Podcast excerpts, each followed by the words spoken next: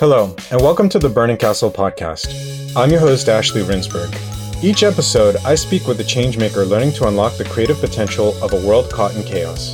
These are the artists, actors, performers, musicians, designers, thinkers, entrepreneurs, filmmakers, activists, chefs, and countless others creating new paths amid crumbling institutions. You can follow us on Twitter at Burning Castle and on Instagram at Burning Castle Podcast.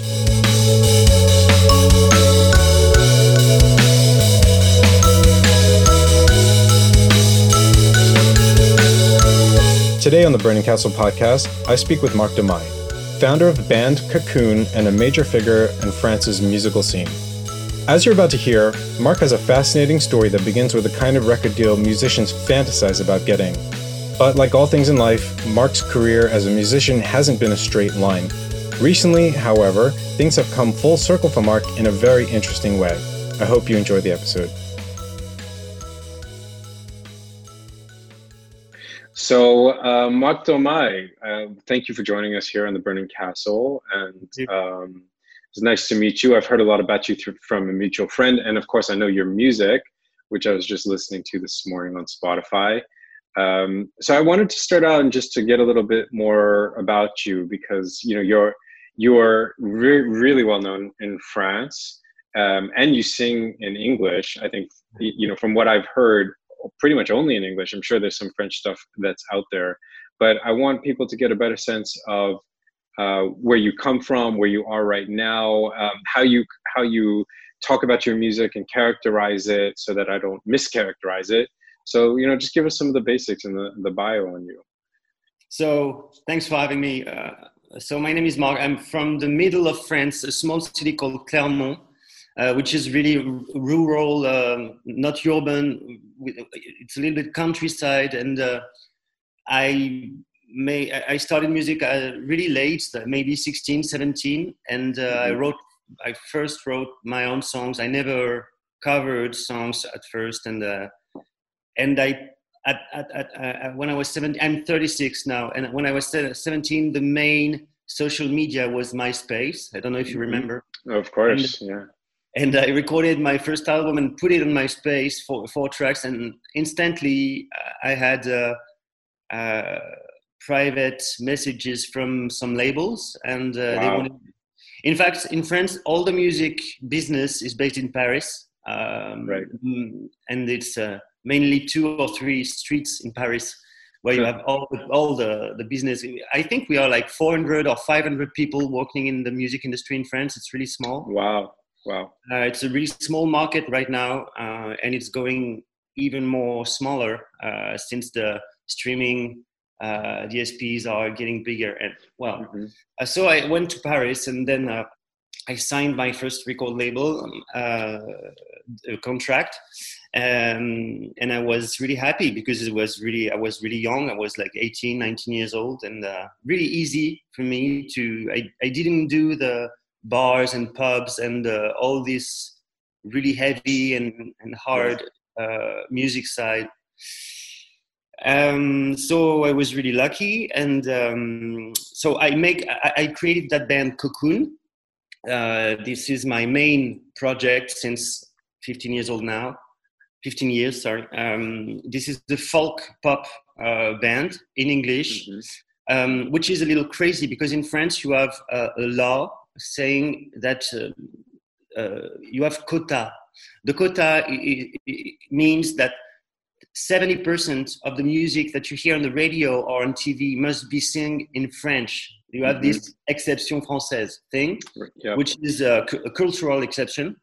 And I, I mean, uh, uh, so it was um, really, really hard for me because even if my music is produced and paid by French money, uh, I go on the 30% side of English song music. So when a radio or a TV decides to put my music um, on airplay, uh, they decide not to put U2 or Beyonce or or Coldplay, you know. So this right. this is really heavy because my right. my competitors are really big.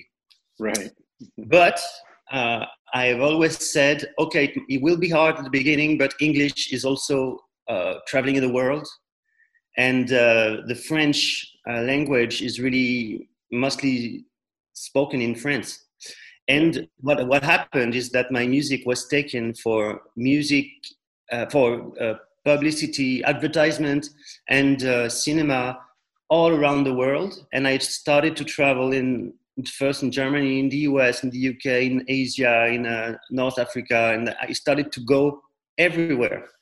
And with just French, with just French lyrics, I couldn't have done that, you know. Mm-hmm. So I don't regret. I don't regret today.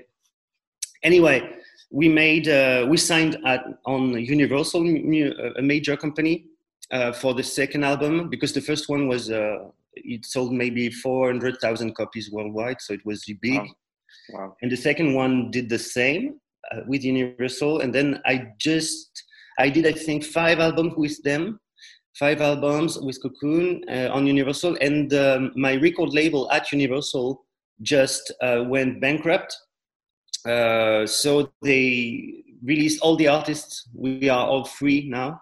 All the artists wow. that were on this uh, on this uh, label, which was a little bit hard for me to leave because the you have this family thing mm-hmm. uh, with a so i'm with i'm without a label since may since the covid right now since maybe one year and a half uh, but we will talk about that later i think uh, so yeah folk pop music in english um, produced in france by french guys and i'm the singer songwriter of uh, of of that band cocoon so you know, there's a there's a lot that's really interesting there. I think when people hear a story of someone being you know 16 17 18 years old whatever whatever you were putting your music on myspace and then just boom you got the deal that was that's, yeah that's the fantasy right for for people in in creative spaces and arts um, that's the thing that you always dream about and i think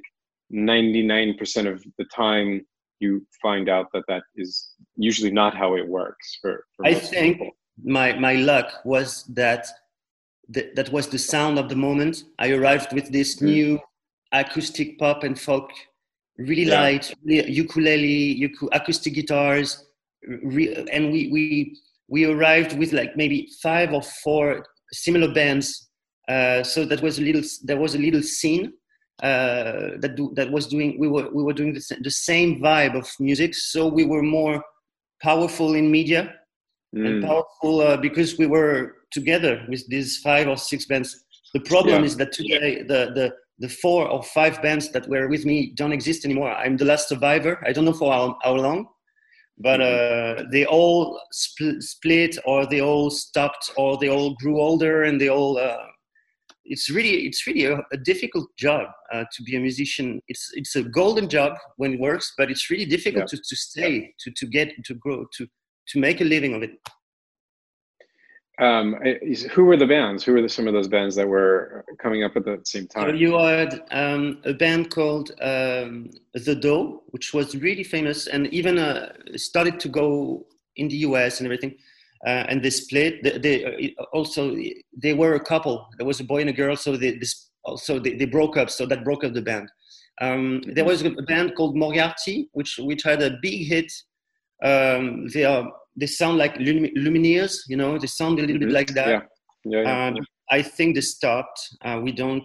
Um, there was a band called um, uh, Aaron. Aaron. Uh, they had a big uh, big um, music on a, on a movie film, and that mm. made them. Uh, but they only had one hit, and uh, I think they stopped as well. So yeah, and also the thing is, we were replaced by a new wave of singers because now we are mm. old singers. We are 35, mm. and uh, you have to be 20, 25 to. Mm-hmm. Uh, the, the, you know, there is this um, first album uh, hype thing. You when you arrive at five or six albums, uh, a six album of Cocoon, I think the me get more interested than the first album of a new girl or boy, uh, really uh, light and fresh. And uh, so mm-hmm. I understand that. And, um, uh, and what I, what I and, uh, and also so these new albums these new artists arrived and they made the french speaking language cool again because it when we arrived, people was fed up with French chanson française. you know, Edith Piaf, and nanana, je t'aime, mon amour, nanana. And uh, now there are new cool guys coming up. They mix rap, urban music with chanson. So it's really cool, really interesting, really. Uh, and they made us look old all at once, you know. The, the, the and uh, and uh, and they and they are the cool guys now. Yeah, but you've also had um, you know quite a big hit w- when you did your your collaboration with Lola Marsh, right? And that, yeah. that was that was fairly recent in in this yeah. time span. So that's you you know biggest, that's the biggest uh, numbers of streamings and YouTube views ever in my band, yeah. which arrived at my sixth album. So yeah, I think the algorithm of YouTube and Spotify were hyped by the two names Cocoon and Lola Marsh, and it made like a. Mm. And yeah. I think also that the featuring you don't have to collaborate with a Beyonce if it's not right. the same vibe of your music. You know what I mean? Lola Marsh might not be that famous in France. I think they are really famous in Israel. Uh, yeah, they're very, yeah, they're very big in Israel. And uh, and uh, they, they are getting there in France, but uh, the COVID went there, and the the second album of Lola Marsh were I think just went out before the COVID, so it was really uh, complicated. And my album as well, the album with uh, the duet um, is was released three months before COVID, so it was dead instantly. Wow. Uh, but this song went big, and I, I think it's because I picked the perfect featuring with Lola Marsh. Yeah, well, and also, um, you know, aside from the algorithms, it's also a, just a magical yeah, song. Yeah, yeah. You know what I mean? It, has got this. It pulls you into it, and you want to stay there. Thanks. And I feel like that's you know that when I, I was listening to your music again this morning just to reconnect to it, and that there's something about that music that has a lot of atmosphere. You know what i mean? It, feels like you're you're in in this kind of world that's a bit different because as you're saying it's it's got a clear folk element but that pop vibe makes it really uh, like tender and really like it taps into this emotional core very quickly in the song like right from the first beat like you really feel that emotional connection to the songs so I, you know, and that's what I why when I listen to the Lola Marsh thing, I know who Lola Marsh are. I've heard them, but I, I'm not, you know, particularly uh, connected to the music. But when I hear that song, that I just have that instant connection. I think that's what people are craving, especially today. You know, we're in the middle of COVID. People are sitting at home by themselves. They have been for the last almost two years, and they want to feel connected to something. And, you know what is funny is that um, I talked about rap and urban. If I cut you, uh, uh, I'm sorry if I cut you speaking because I think I have a latency between you and I. I'm sorry if oh, I. Okay, no, just, no, but feel free. Feel free at any time to interrupt. This is this is the benefit of so, doing this. Uh, during COVID, we we just um, my music, uh, the folk pop and Lola Marsh music. It's not really the main uh, streaming and um, the main music at the moment. Uh, the main music at the moment is urban and rap music uh, in yeah. all over the world. And yeah. but what happened with COVID is that all the pages of bands like me or Lola Marsh are uh, the pages and the, the streaming numbers increased by maybe 30 or 40 percent just thanks wow. to COVID because wow. the kids the, the kids are listening the same song over and over again you know during the, yeah. the transport in the morning to go to school and uh, and we as adults we don't do that we, we listen to the same album maybe two times in a, in a week so that's why also these bands have less big numbers of streams and, and, and sales but what mm-hmm. happened is that during the covid the, the kids couldn't go to school so they couldn't listen to the same thing again mm-hmm. and it started to the jazz and classical music and the world music and the folk music all the sweet music mm. became really more, more important because people were discovering things with their parents and uh, they were at home. So they also decided to uh, buy um, an abon- abonnement uh, on uh, spotify or youtube or apple music mm-hmm. to buy a monthly uh, yeah subscription yeah. subscription sorry. So uh, i think covid was a disaster for many things for my last album for lola marsh for everybody but uh, concerning the streaming, it was a blessing. Uh, it was a because people wow. were continuing. That yeah, that's really interesting. I mean, you know, from a from the business side of things, it's interesting. Um, but I think also from the the more human side of it, where you're saying that people were opening up a little bit, because when you're in that routine and like you're, I, I know what it feels like because I like the same thing, and it's with hip hop. Like when I get sometimes in the morning and I'm like kind of trying trying to get going, so I'll put Kanye just to like get some energy. You know what I mean? But when you're out of that that rhythm and you're just kind of there with the computer and you can't look at the same website again because you're so sick of whatever website you're looking at so you do yeah. you look at you're looking for content and you're looking for content that has a bit more meaning than the usual bullshit because there's so much bullshit out there and it feels terrible you know what i mean? It's like it's like sugary snacks that you you know you want to eat it you want to eat it but then you're you're just left with this terrible hollow feeling and then you find something that's that's really got something to it and it's different and it's not something you were exposed to before and it makes you feel like more of a person it makes you feel like a real person. Because you know, I, think uh, the you know all the rap and urban music I, I love some of them. I love kanye i love drake i love things like that but oh yeah i compare them to burgers as well just like you i think it's just like little hamburgers that you blah, blah, blah, yeah. and uh, my music or elliott smith or nick drake or bob dylan or even if they're much more talented than me but i think it's a little more engaging for the for the brain and for the because it's more complex i think mm-hmm. more you have a melody you might not like it at first you have to listen twice or th- three times i think your brain has, has to get used to it um, what is funny also is that um, uh, during the covid uh, i started to put to, to be more much more creative than before uh, mm. I, I, started to, to write a, a song every night and um, uh, uh, and uh, that, that was my gym. that was my mother-in-law. Sorry.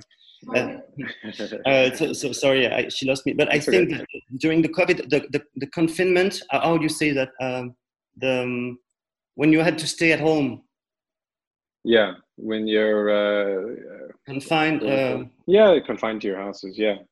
And um, uh, I started to think uh, to, to, to, to think only music. Uh, that was mm. my way of escaping myself. And uh, I, I started to, to be, you know, since the beginning of this interview, I'm a little bit on the business side of things yeah. because I think today it's a little bit important because you have to analyze the data that we have all, every, yeah. but for, for, for, the first time i started to to forget all the data all the the, the business and i started to write and my main my goal was to write one song per day and that was my my way of mm. escaping from covid and uh, i don't know why i'm saying, saying that but i think it's really important because i reconnected to the music to the my the teenager mark uh, my you know? Yeah i i do know and it's something i was just talking about this with a friend last night who's a, a um, screenwriter french screenwriter and I I just released a book in the last few months, and with the book launch, it's just about you know marketing, marketing, marketing, PR, numbers, analysis, data, and in the world we live in today, you as the creator, the artist, are responsible. You have to be involved yeah. in that stuff because it's your thing. But what happens is, and what you're pointing to is that it pulls you away from that creative space and once you leave the creative space it's very hard to be back in that in that place where you feel kind of open and just kind of drifting and you know ready to explore and i think that's something that that creative people around the world are probably having to face which is playing two roles at the same time. You can't just be the creative who's like having you know the creative moment all day long. I mean you can if you want but it, it doesn't necessarily mean that anyone's going to read you or listen to your work or, or watch you whatever it is.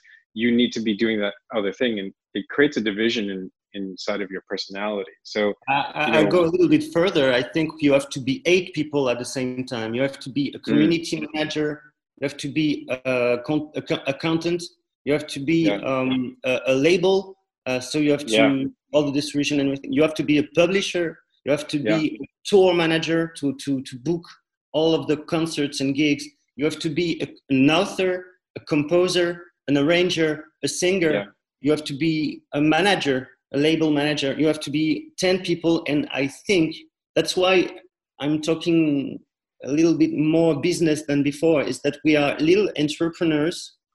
All the artists right now, since the major companies are are now uh, on fire and they are i yeah. think the music is uh, the music and art uh, in general is completely changing so you have to put your you put your brain and your mind in this uh, shape and you have to to you have to consider it yourself as an, a small entrepreneur and that's what i'm yes that's interesting because since the covid since my label was uh, shut down um, my, I started to, to, to, to think differently and to, to, to force myself to be interested by the business side and the data and everything. And I think uh, what before was 80% of my life was music, and now I think it's only 30 or 40%. Mm-hmm. So that's a, that's a mistake. That's a, that's a shame, but that's the case. Yeah, it's. I mean, it, I don't know because on the one hand, I, I, I feel the same thing. It, it's the it's exactly what you just said. You've got to be all those ten things, and there's probably even another five things that you're not doing that you know you should be doing, but you just can't. Um, so on the one hand, I you know I almost have a question for you, which is i think for people who are listening to this, and also for me myself, just to understand, because I struggle to be eight things at one time I struggle with it like on a logistical level, just how to actually manage it. And especially if you're coming from this as a creator, as an artist, where you know how to do one thing, which is create, but you don't know how to do scheduling or time blocking or ma- managing cash flow or yeah. all these things that you like. And you don't want to learn it either because you don't want your brain to be doing those things. You want your brain to do the other things. But like you're saying, there's no choice you need to you have to be that that person that can do that octopus really that's got eight tentacles yeah, yeah. Um, and you know but i do think there is something very positive there which is that you it returns control and power to the creator to the author to the musician the artist you are i think as an artist more in control of your work your your career your finances than probably it's been in a long long time i think at least for the you know the last few decades. Um, and that's the advantage. You don't just hand over sign away your rights. And you know i know in publishing book publishing for example you're not just signing the rights to the material to the publisher. You're signing the way that it's positioned in the market the way that it's marketed the way that people speak about it. You no longer have control. Once you sign that paper and they give you your money you they if they want to market your book as like a teen romance book, even though you feel like it's a literary novel or whatever the case might be, too bad. It's not up to you anymore. And I think that's what being eight people in one can do for you. But I think the question then becomes, okay, fine. How can we be eight people at one time? And you know, how do you do it? Is my question for you. Uh, how, how do I do? Yeah, how do you uh, do I, it? How do you how how do you exist as eight people at one time? So that the, the that's the best question of this whole podcast. Um, so it depends. For the um, all the artistic producer, uh, singer, songwriter, um, uh, arranger, composer, author, I, I, know that I know it's okay. I can do that. I, I just need maybe five to six hours per day for that. So right. So I, I compartment my time, my daytime. So I five hours per day. Then I, on the morning, I try to do all the, um, all the, the, you know, the paperwork. The, the, so I decided to hire people. So now my label, yeah. I, I, I, I created my label, which is called Yum Yum Records, Records and Yum Yum Publishing and um, and uh, so I started to hire one and two persons. One is uh, one is my wife, uh, which is now a full a full time job uh, on the on the label and publishing. Mm. So she's the contact with the accountant with all the money all the money thing. I don't know how much money we have on the uh, bank account. She knows. I don't want to know. I just Great. want to know. Uh, can I buy a new guitar? Yes or no? You know. Right. Um, And what is, then, what is the answer? Is it usually yes or usually no? Usually no. no, she says you already have ten, so it's okay. Right. You don't. Need, right. No. Um, then no, no, but it's a joke. But we have to to to to buy some new gear every year just to be on the same shape and uh, modernity as the other studios. Yeah. I need to have the same mic as the best ones. I need to have the best gear. So uh, all the Macintosh, all the Apple thing, we have to to renew sometimes and everything. So we, yeah, we have to invest in the company. Yeah, normal. But she says when and how much, and she says all that. Um, wow. And then we started to hire one pe- one other girl called Pauline, and she's and she's the key of everything. She's the girl who have who has launched with Spotify, Deezer, Apple Music, YouTube. She's in Paris. We are not in Paris. We are in Bordeaux, in the southwest. Mm. Yeah. And she's in Paris, and she's doing all the day daytime uh, uh, uh, lunch with this guy, um, uh, uh, presenting the projects, the new cocoon, mm-hmm. the Lola Marsh, the Mananana. She's mm. and she's having what what is the center of everything now. It's called the playlisting. The playlisting is the key thing. It's the new radio. Is that Cocoon is big, big numbers on streamings because we have many playlists because we go on having lunch with your friends. Uh, um, you know the playlisting. You have uh, themes like having lunch, yeah. uh, doing the laundry, uh, mm-hmm. singer songwriter. Uh, mm-hmm. You have everything, and and the, the key thing is to get in there, to get in the playlist, and then it generates generates like uh, a cash flow a small a small and and and and, uh, and also it generates uh, streams uh, so mm-hmm. you you connect with more and more people uh, every day so that's why the streaming is the, the key of everything today because the, the cd is dead with covid it was already a little bit dead but the cd yeah. is dead the vinyl is a fake good news because the vinyl is maybe one of the reasons why the music industry is dying even more because you have to wait for 12 weeks now to get your vinyl ready. And uh, this this they are completely overcrowded with uh, new stuff. And the, the vinyl is really complicated to to get. And the numbers of uh, are really low. Um, mm. so the streaming so the cd is dead the vinyl is not really alive so the streaming is the key. So the playlisting is a key. So you have to hire someone if you have a label who will work this uh, side of things but yeah. but really you have to. Yeah that's you know having that the pauline in in the mix of a you know what what i've i've come to consider this um this position or this identity persona that i've stepped into as a creative entrepreneur. Yeah. Um and, and it's a cross platform you need to be working on multiple platforms and what you know something i think about it in terms of this is that i don't create content but i create culture.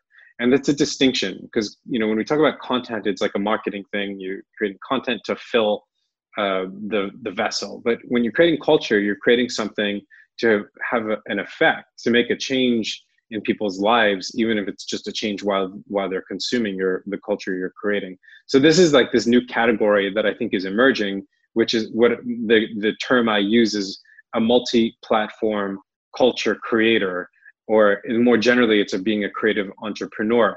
And just like you're identifying, you really need to build a team around you. And it, but building a team, you know, if people are listening, it, it sounds it sounds easy enough, right? Just find the people, you pay them the money. It's extremely difficult yeah. because finding those people keeping those people making sure everybody is communicating that that your goals are aligned with one another that you are you just have a rhythm together that it's so so difficult. I mean these are things that that management and business schools have studied for well over 100 years and they still really haven't figured it out.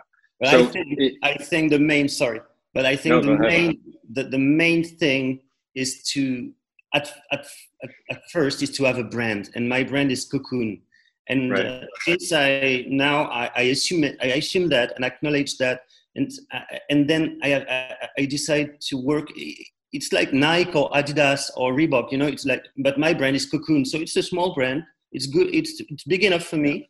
And yeah. since I assume there's a brand there, and uh, I assume there's a entrepreneur thing, all that I will do artistically will will go into there. But I think we, you have to assume there's a brand there. And since Cocoon is a big known, a, a well known uh, brand in France in the music business, um, uh, since 15 years, and I worked with a lot of people now. Uh, in when I was at Universal, and I met some different guys. Like I said at first, I think we have 400 or 500 people working in the industry, and I know all of them. Uh, I know right. maybe yeah right. two thirds of them, and uh, so that was quite easy to find uh, my team because first my wife she's my wife and she was in the music industry before um, mm-hmm. and uh, pauline was um, at universal before uh, she was uh, fired uh, because uh, they didn't they are really really they have less money than before and they fire a lot of people every year and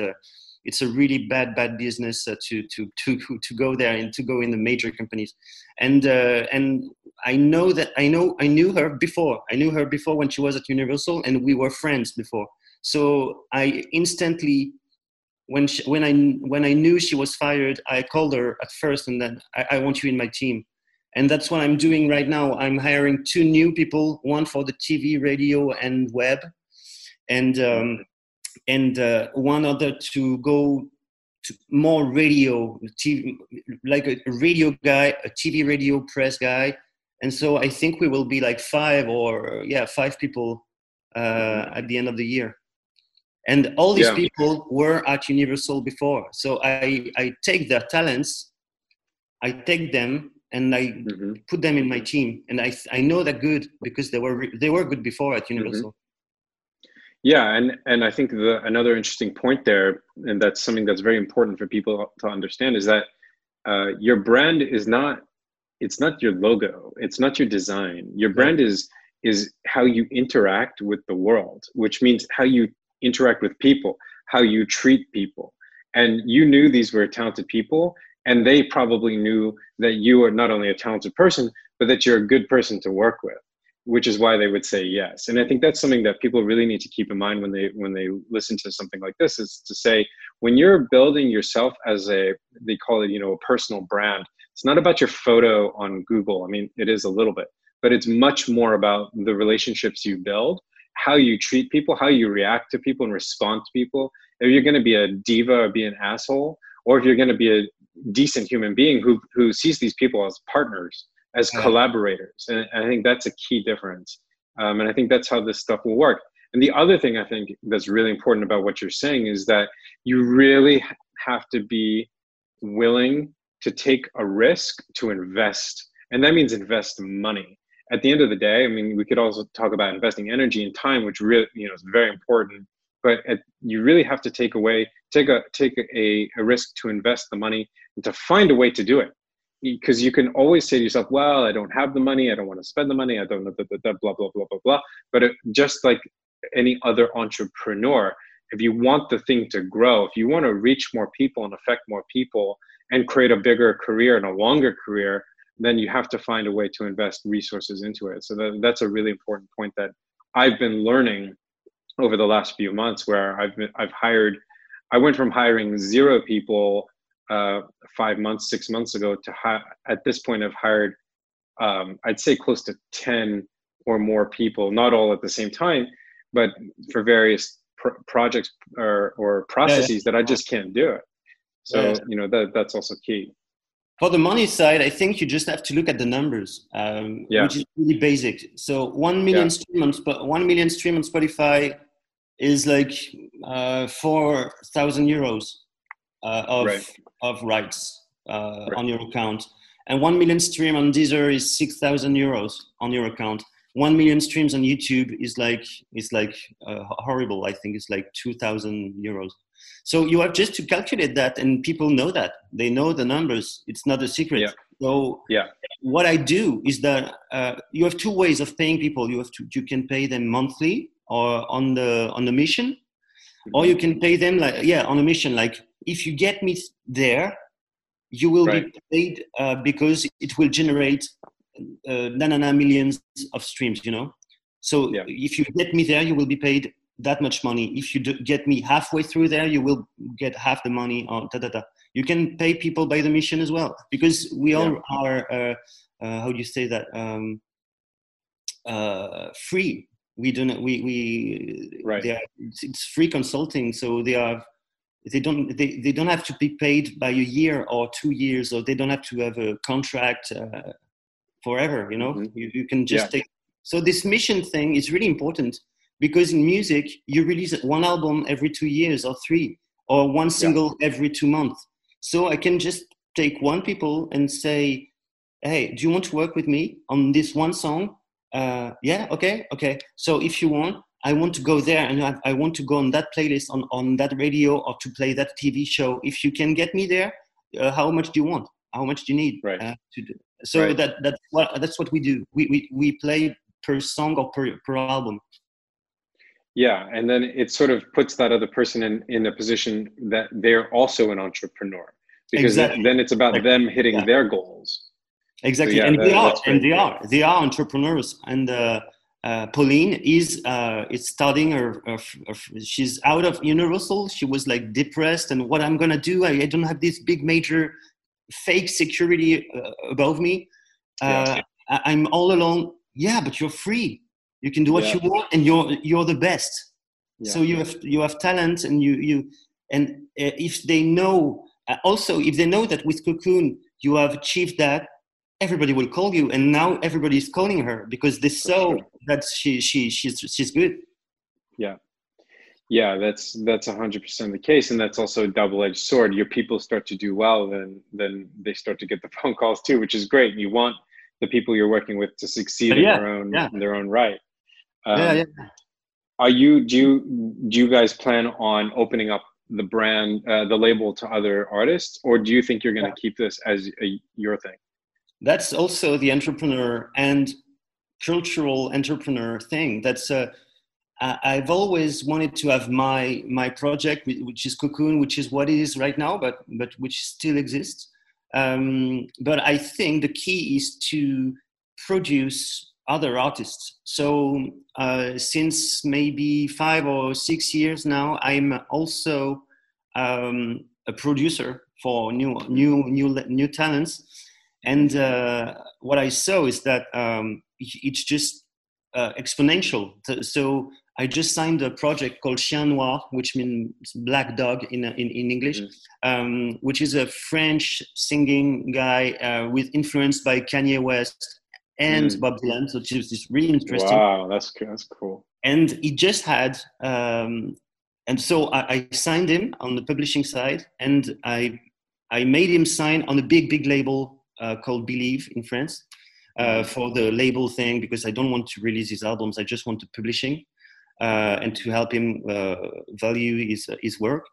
And we we had for him a big big advertisement for um, Amazon, and so that was fresh cash flow not generated by my music, but it was the first time that was generated by a guy I signed. And that changed everything because all the business in France saw me for the first time as an entrepreneur, you know, and uh, and then they started to send me even more new artists to to to to sign or to produce. So that's really wow. interesting. If you if you go there and if you are successful in that, it's it's exponential as well. So yeah, yeah. I'm starting to do that. Yeah, it is. It is exponential, and I think it's also um, probably scary in a way because you you you know go stepping into that role of, as an entrepreneur and starting to be known as that i imagine i know i would have a fear that i would never come back to the creative thing. And it's something that i'm wrestling with right now to say i'm doing all this creative entrepreneurship right now and i'm starting to wonder what, what happened to that that creative dream of mine? What happened to the dream of being the fiction writer and all that the purity of that dream which the purity is also very naive it's a but naive the purity, still, the purity is still there it's just that uh, the experience of 15 years in this business and in this you have to acknowledge that it is business first because yeah. you if you yeah. want to make a living you have to know where you can uh, generate rights and uh, you have to know how to do your art the most honestly and the most easy the, the yeah you have to to, to it's a, it's a, it's a fragile uh, mix between art and sensibility and uh, the little mark that i was when i was 10 or 12 years old.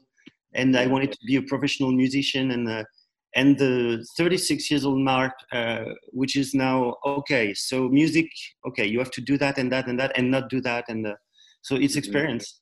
And also i think um, what is funny is that since i became a really full time entrepreneur. Uh, I just, uh, uh, uh yeah, I think I have to now planify uh, some time just for me because I, I, since January, I think I just recorded two or three songs for my project, and I recorded like 50 or 60 songs for other projects. Mm-hmm. So it's it's becoming yeah, it's just inverting itself. So I need to mm-hmm. next year when I'm done with all my projects right now, I need to to take five, four months just for me for Cocoon to record an album because I need that.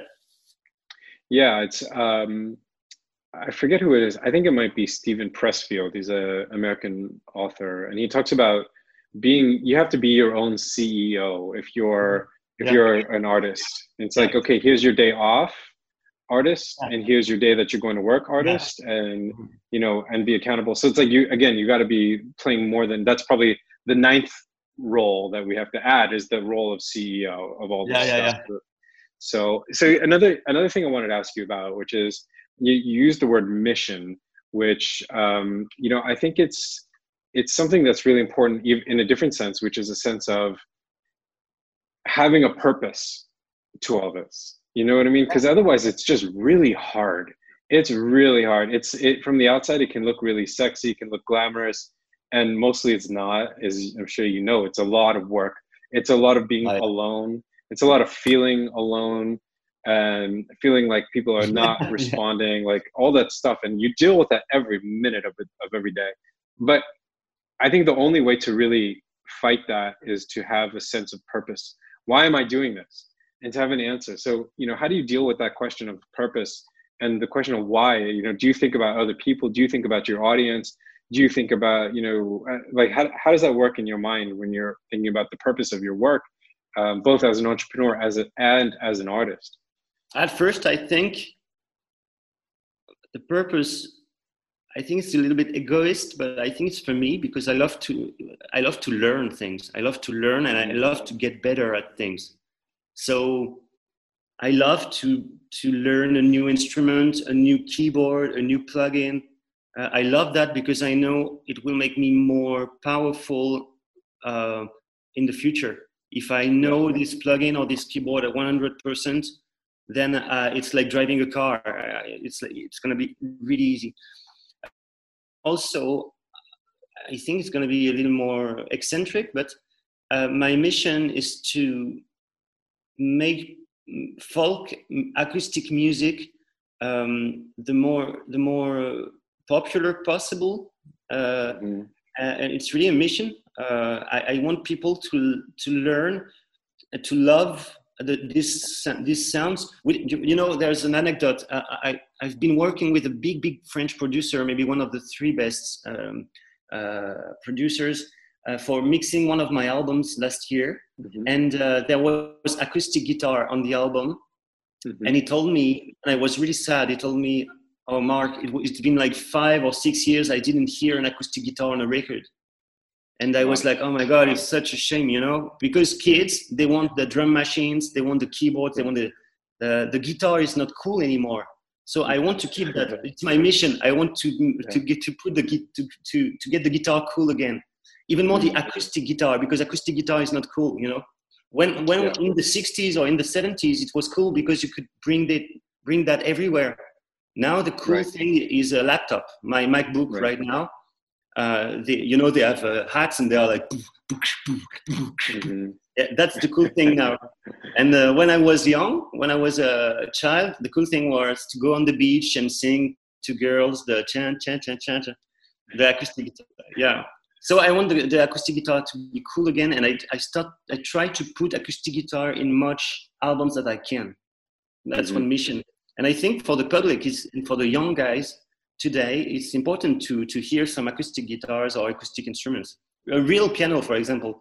Um, when you hear uh, music on the radio, you don't hear a real piano anymore. You hear fake piano. Uh, right. it, for me, it sounds like plastic, you know. Yeah. So I'm a really in love with the sound of things. Uh, that's a mission. Mm-hmm. So uh, yeah, that, that's my and my third mission is to try to get Cocoon um, to get there to, to play in, in countries where I've never played, to play uh, to people I've never met. And um, for example, I've never been to Japan, and it's really a dream of mine. And I think my new mm. album will be entirely around this country, around Japan. I mm. think I will write about that, and uh, that's my dream. So my mission is also yeah. to fulfill my dreams. You know. Yeah.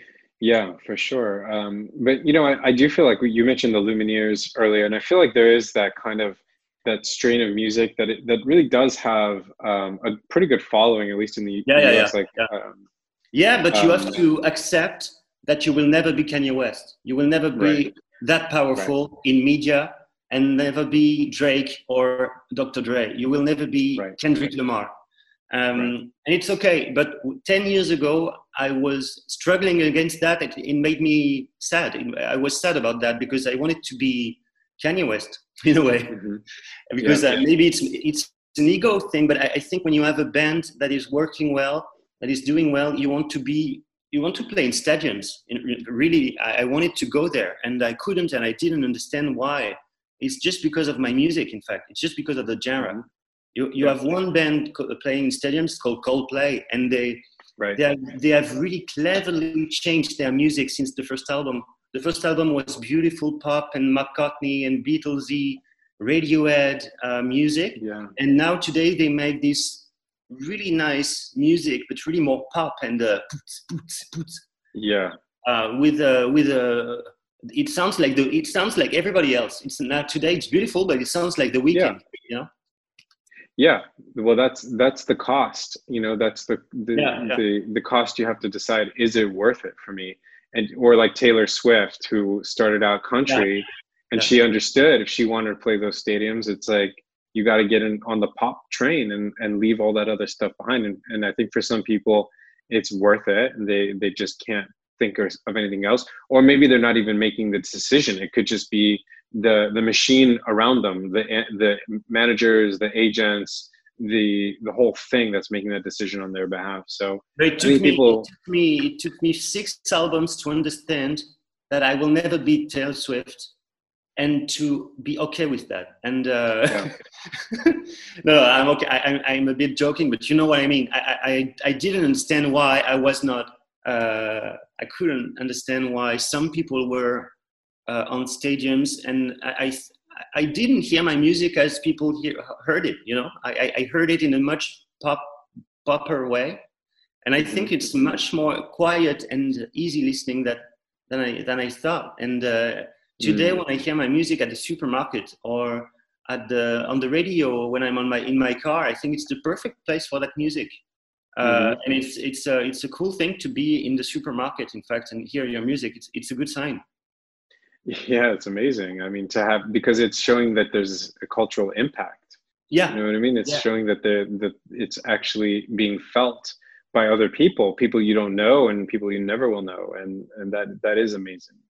Um, but um, you know, before we sign off, I, you know, I, when I was listening this morning, I was on the way to have my morning coffee, and that's another great place to listen to your music because it's got it's not too, it's not overwhelming. Like it doesn't take over your brain like Kanye does, you know, where Kanye's just that's really yeah, you know. that's really another mission is that I don't want to invade people's paces and minds. I don't want to invade things. I'm not, right. uh, you know, yeah, yeah. yeah. I want to be as quiet, as quiet and sweet and and soft as possible. Yeah, but you you know, there's also something about the music like where a lyric will pop out that's really funny. There's yeah. like a real there's a humor you know, where you rhymed something about a, um, a plane crash and, you know, that God wants cash, which I actually laughed out loud. I thought it was so funny to hear. And like, there's a lot of that dark, these little dark notes of humor. which is also really great. And it's also something, you know, I, I do actually, I do find it, sometimes like in really great hip hop, you can find a sense of humor. Most of the time, not though, because hip hop takes itself very seriously. Like, hey, the problem with hip hop is it's always like drugs, drugs, drugs, girls, girls, yeah. girls, money, money, yeah. money. You know, it's uh, yeah, ego, ego. It's the the domain yeah. of the domain of the ego, and unless you have the real genius who can just transcend that stuff and can actually make those jokes and be funny, be interesting, be self-reflective, but it's very rare. But you know, um, you know, there's a great band that I just discovered. Uh, I'm working with a band right now with me, who made me discover a band called Run the Jewels. Do you know them? No. It's, a, it's an American duet uh, of rappers, and it's super good, super fun. Really? Okay, I'll check that out. That sounds yeah. cool.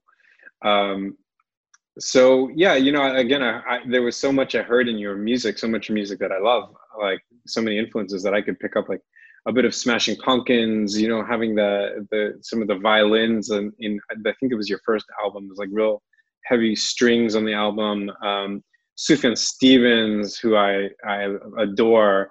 Elliott Smith, who you mentioned, who I also just found to be. And Sufjan, Sufjan, I met him. Uh, I met him for the first time uh, two years ago. We were. Uh, I arrived on a, at the south in the south of France in a in a hotel, and he was there with his boyfriend, and uh, and we were at the swimming pool discussing of music, and I, was like, it's amazing how much I connect with this music with this guy, especially yeah. with uh, this album Carrie and Lowell, which I love, and. Uh, mm-hmm. And also the music he made for "Call Me by Your Name," uh, mm. which was amazing too. So yeah, yeah, that, yeah. I have his email right now, and I want I want him to collaborate with me on a future track. That would be incredible. I, I think there's you know huge huge potential there. Um, but uh, you know, before we sign off, you know, tell me about some of the na- the names of the bands that you're producing or or the artists, uh, just so that people can hear and, and get a little bit of exposure for these people and for so, us yeah. to be introduced to them to new music. Yeah, yeah, yeah. Thank you for that. Uh, you have to listen to Chien Noir. Uh, he has his mm-hmm. first EP called Histoire Vraie, which means true story. Uh, okay. It's, it's been out t- uh, three months ago, and it's it's getting great, great okay. with the public and with the media. Cool. And for people for people listening, that's um, C H I E N, and separate word would be N O I R. Yeah. Black dog in, in English. Thank you. And then a new guy. In fact, I I invented a concept which is called the Cocoon Classroom, which means that every two weeks on my Facebook, because my Facebook page is my biggest page, because I'm an old mm-hmm. artist, um, uh, I, I, connect and I do a Facebook Live and I, I, I do a classroom of cocoon song. So I, because it's a big, big community on YouTube with thousands of videos of people playing cocoon because it's easy to play. It's uh, you have to mm. only have to get a ukulele or a acoustic guitar. And what I what I noticed is that they don't play it the same as me the, the, the mm. same as I do. So, and sometimes they do mistakes. So I started to, to, to, to connect with them and create a community, community uh, of people uh, called the classrooms. Uh, and um, so I play them uh, a, a, song, teaching them the, the, chords, and then they send me their version uh, of the, the, the, the, the cover they make of my music. So it, and they have to put it on YouTube so it hmm. creates a big, big cool. uh, really you know, cool. ecosystem of, uh, yeah. covers. And the, the best one wins a, a, a little gift. So um, uh, one of them was invited on, on TV to make a show with me. Uh, one of them um, was invited to, to sing on an album of Cocoon. Uh, and the last one won a recording in my studio on my label. And uh, he won a, a signature uh, with my with my amazing. That's so, so cool. that's so cool. And it, this guy yeah. uh, is amazing. It's called Bluebird. Bluebird. So Chien Noir Bluebird, uh, and uh, it's a, a small four-track EP, which is beautiful and which is calm and soft and sweet and beautiful melody and lyrics, and which makes me feel good.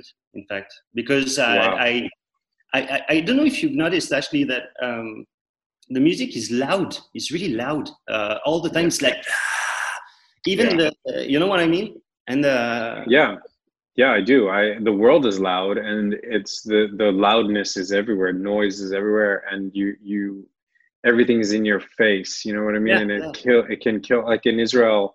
Um, when I'm there, I I like to go for this. I like to go for coffee in this kind of farm.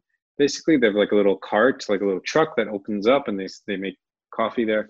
And it's such a beautiful place outdoor in the nature, and it's early in the morning. But they're playing the craziest music. They're playing like house music. and like, what are you doing? This is it's Yeah, like yeah. seven in the morning. Like, let's just let's be peaceful for one hour, for two Where- hours, where- and Where is it? Where, where is your coffee? that's in um, that's in a moshav, a collective farm. In it's called Moshav um, Haniel, Haniel, H H A N I E L. It's like a Um, kibbutz or it's like a kibbutz? Yeah, it's it's like similar. It's it's it, you know it's they were they were collective farms, but they weren't like they weren't collective communities. So they were working together, but it wasn't um, completely um, a central centralized authority on the collective farm. I love to But go there. it's Yeah. it's beautiful, and you have lots of them all, all over all over Israel. And there's like a, there's real culture of people. Israelis love to like sit outside and have coffee. Like they can just do that, all, like the French in a way. They can just sit, and it's something that you absolutely do not have in America. Americans are not like Americans are taking 15 minute lunch and like moving on with the day. Um, and Americans, such- they live they live in their car. They they, they take coffee Yeah. in the car. Yeah. They take coffee in the car and that you don't really have that culture which is something i was you know was reading about the the great innovation of starbucks was not the coffee. It was giving people a, what what howard schultz called a third place that was not the home or the work workplace. It was a third place that they could meet. Um, and you know that's something that's completely alien to american culture. It still is. Starbucks sucks. It's not fun. It's not nice. Um, it's just a money machine like so much is in america but in France, you know, and I was just I was in Bordeaux about a month ago, and just Oh, having yeah. that, um, yeah, I was visiting our mutual friend uh, Jason, and uh, just having that ability to to find a cafe anywhere you are, anywhere. Like you're in Bordeaux, it doesn't matter. You can just look around and be like, okay, there's a cafe right there.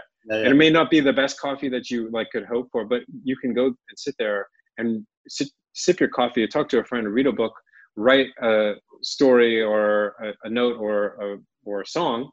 Um, and it's I think that's so important to the, the to human existence, like just to have that simplicity. And it, it sounds like a luxury, and it is a luxury, but it's financially it's not. It's a you know dollar. that uh, silence will be the next luxury? Silence Yeah. is yeah and this is my my main mission is silence in fact and i'm a musician you know but yeah silence in music is so much powerful when you have a like a full verse and a chorus and then you put a little silence of Mhm. one second and then everything seems to have more impact after the silence so Mhm. um, it's a producing producing thing but uh, Yeah. when i when i chose my house i chose the most silent neighborhood i could and uh, even if it took me now 20 minutes by car to go to Bordeaux, I don't care. I just bought silence. So I think it goes with my cocoon thing and uh, my music.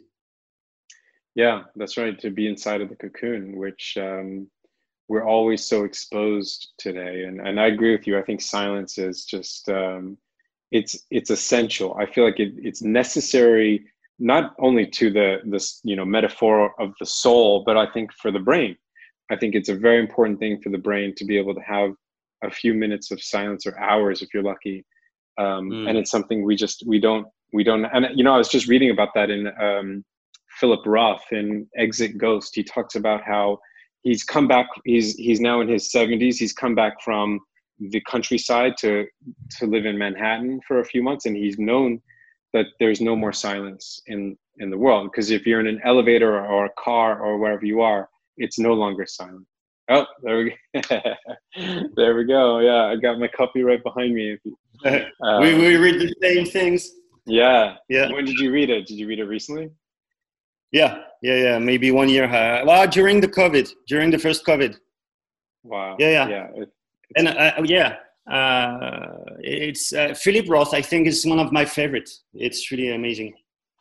Yeah, yeah, a great writer, and and you know, very self-aware. When you're reading his writing, you're like, this guy understands his position in the world, and he Yeah, reflects yeah, on it. He's open about. It. That's what kind of what makes him great.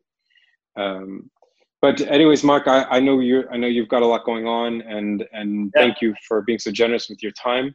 Thank you, um, Ashley. It was nice I, talking to you. Yeah, it was I great. I hope we continue the conversation. Um, I'll put uh, links to all the various artists to your label, Yum Yum. Um, I think yeah. people will remember that one.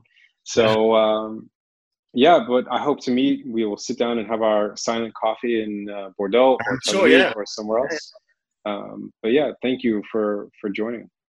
Of course, thank you. And uh, it's funny because I learned things talking to you. Uh, I, I uh, you know, you conceptualize things even more when you talk with someone about things, and uh, yeah, it was it was uh, was helpful this podcast. That's great. I'm happy to hear it. So so again, thanks, Mark. Mark Daumail of Cocoon, uh, now Yum Yum. Um, everybody, I think, would be do well to check out the music and to have those moments of of silence and peace and atmosphere in, in your ears rather than noise and anger and emotion and ego. So again, yeah. thanks again. Uh, bye, Ashley. This is my bye bye my bibli- my book thing. So much much right. good a good place to end. Yeah. Bye bye. Ciao. Thanks, Thank you for joining me today on the Burning Castle podcast.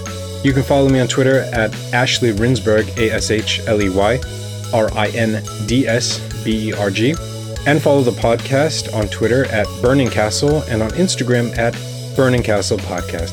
Till next time.